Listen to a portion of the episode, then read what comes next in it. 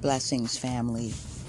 I had to come on today because we've had some unfortunate events taking place in the Gambia.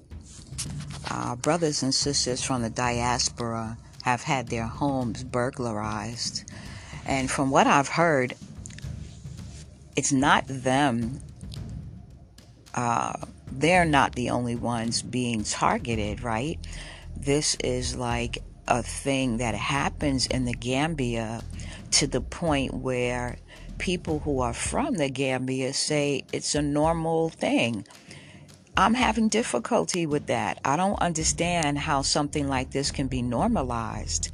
It is never okay for someone to take something that doesn't belong to them, for someone to invade your space, violate your privacy, you know, where we come from in the States, you catch somebody breaking into your house and it's a wrap.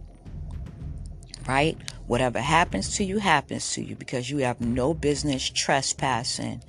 These folks are climbing walls that have glass around them. Okay? They coming through front doors. You know, for me, it makes me really wonder if this is an inside job, if it's people that are being trusted, if it's people that are watching to see you as you move into these new communities. And apparently, it doesn't matter whether you're from the UK, the US, or Gambia, there's just these thieves, these cowardly thieves who have no respect for their fellow man that are doing this. You know, I wonder where the religious values go when someone's stealing. I wonder where the sense of integrity and pride go when you're stealing from your own. I find it really hard to believe that this is happening to Europeans or Lebanese or Indians, you know? And most likely it's not happening in their communities because they're looking out for each other.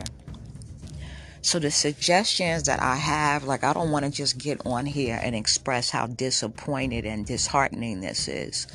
But I do have some suggestions for folks that are in the Gambia and that are for tra- that are traveling to the Gambia and thinking about living there. Please get your security in place. Communicate with your people if you if you find that you have a circle of folks that are not dependable, then find a new circle of people. Reach out and let people know what's going on with you. You are not alone and there are people that can assist you. Reach out to me if you have to.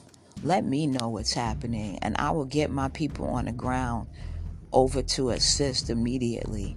I have folks that I have connections with that are immigration officers, police officers, councilmen, famous YouTubers, guest house hosts, repatriate hosts. So you are not alone. If you can't depend on your circle, then find a circle that you can depend on. Because there's never any reason to move to a move to the continent and feel like you are alone. You're not alone. You just need to find the right people to connect to, and we are out here. So please make the connection, stay connected, form a community watch, secure your home, right? You know how we have these doorbells in the States where you can see people as they approach your home. Get your cameras up, get your motion lights up Get some dogs if you need to. And I'm not talking about them friendly, everybody pet the dog types. I'm talking about attack dogs that are trained, okay? And make sure that there's no dark spots around your home, right? Keep lights on, all of those little hidden areas. If you have trees that connect to your property that would permit someone to climb over, that tree needs to be cut down or removed and put in a better place. But we have to look out for each other, people. There's no reason why anyone should be able to be violated like this.